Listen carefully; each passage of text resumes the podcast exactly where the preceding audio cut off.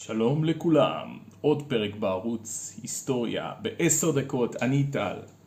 היום נדבר על נושא מאוד מאוד מעניין, מהפכת הקצינים החופשיים. תחזרו אחרי הפתיח.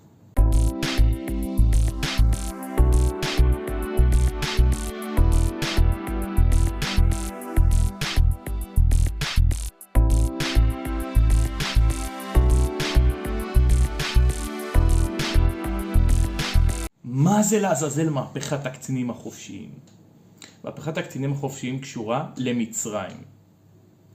זה השלב שבו מצרים עברה משלטון של מלך לשלטון נשיאותי והשתנתה ממש ממש שינויים ענקיים שעד היום אה, משפיעים על ההיסטוריה של מצרים, על ההוואי שלה, על הצורה שלה, על התרבות שלה וכמובן נרחיב עכשיו.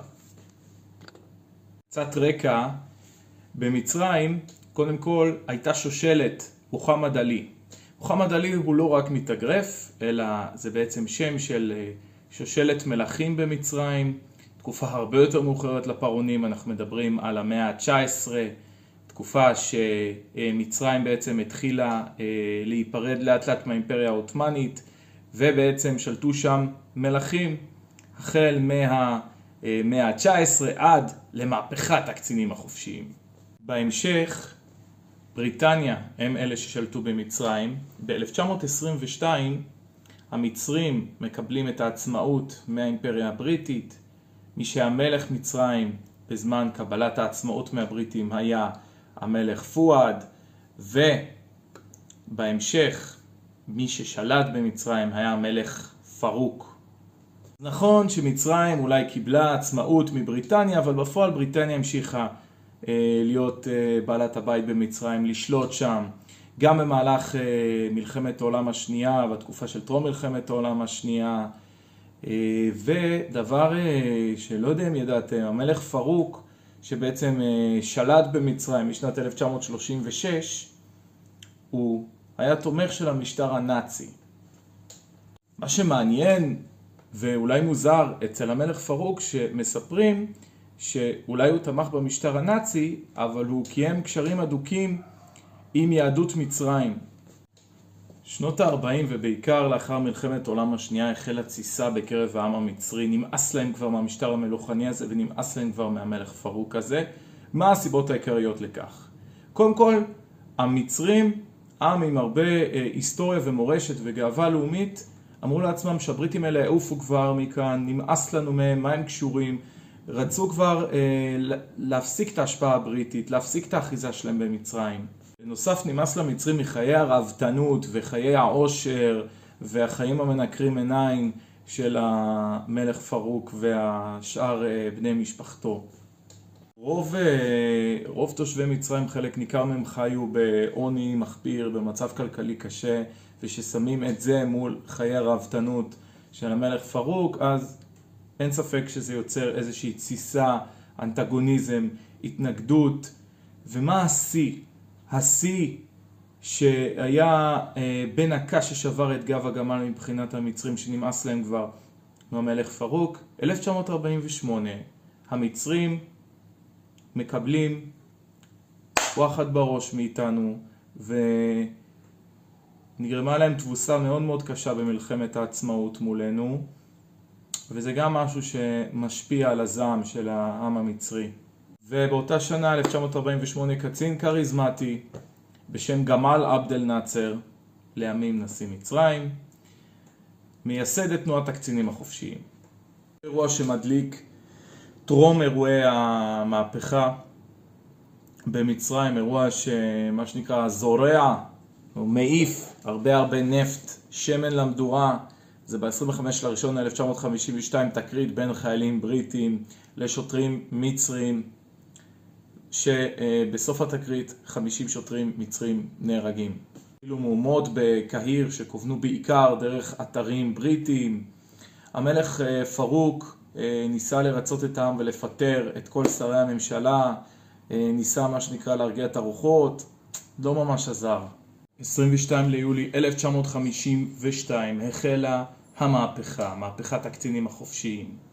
כוחות הצבא השתלטו על קהיר, אגב, אנואר סאדאת, לימים נשיא מצרים שחתם על הסכם שלום עם ישראל, הוא זה שהכריז ברדיו על המהפכה.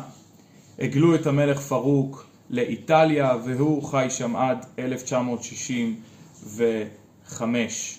אגב, האשימו את המלך פרוק בתבוסה לישראל ב-1948 והזעם הזה בעקבות התבוסה לישראל, מתאר לעצמי שמאוד אה, הניע אותם להגלות אותו. 16 לינואר 1956 בעצם עשו חוקה חדשה למצרים שנשיא המדינה יכול בעצם לפטר ממשלה ולהרכיב ממשלה כאוות נפשו, להגיד לכם שזה שונה יותר מדי מהמשטר המלוכני מבחינה טוטליטרית, מבחינה של סמכויות. הנשיא אה, בגדול היה כמו מלך, יכול היה לעשות מה שהוא רוצה. אבל כמו שאמרתי בתחילת הפרק, למהפכת הקצינים החופשיים הייתה השפעה רבה במצרים, ואני אגע עכשיו בתוצאות. אז קודם כל, רפורמת הקרקעות, אתם צריכים להבין שהיו פערים מאוד גדולים במצרים, במיוחד בין השלטון המלוכני, השכבה ה-high society מה שנקרא, לאנשים הפועלים הפשוטים שרעבים ללחם הרבה פעמים. אז עשו איזושהי רפורמה בקרקעות שמגבילה את מכסת הקרקעות לאדם, משהו קצת יותר סוציאליסטי ולא שוק חופשי של קרקעות. וזה משהו שמאוד היטיב עם האיכרים וקידם את השוויון במצרים. מצרים הייתה בתנופה אדירה מבחינת של תשתיות, דבר ששיפר את המצב הכלכלי שלה לא רק מבחינת מעמדות, אלא אה, גם מבחינת, אה, מבחינת חוץ. הקמת סכר אסואן, אה, סכר מאוד גדול שהקימו אותו, עוד תוצאה זה משטר טוטליטרי, עדיין להגיד לכם שהייתה דמוקרטיה במצרים עם התחשבות בקולות המיעוט במצרים, לא, לא יכולת להגיד מה שאתה רוצה נגד נאצר שהיה המנהיג הכל יכול של מצרים באותה עת. ועוד דבר מאוד מאוד חשוב זה מעבר מחסות בריטית לתמיכה של הגוש המזרחי ובראשותו ברית המועצות.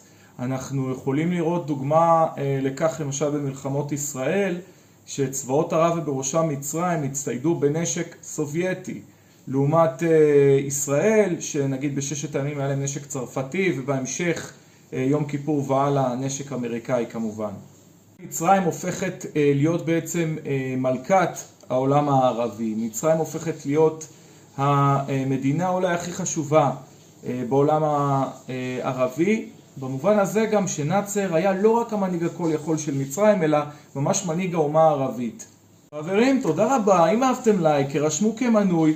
חבר'ה, מעבר לכך, יש גם את הפודקאסט של הערוץ, ייכנסו לפודקאסט, קישור בפרטים של הסרטון, ואינסטגרם חבר'ה, אני פתחתי ערוץ אינסטגרם, בואו לתמוך בי, ככל שיהיו לי יותר עוקבים אני אגיע ליותר אנשים, הערוץ הזה בשבילכם ולמענכם, ייכנסו לאינסטגרם, הקלידו היסטוריה בעשר דקות ועשו לי עוקב, פרגנו שם חברים, אני מעלה שם עוד תכנים אה, חדשים אה, לאט לאט כי זה ערוץ חדש, חוץ מהתכנים שאני מעלה בערוץ היוטיוב ואני בעיקר מתייחס לפרקים בפודקאסט.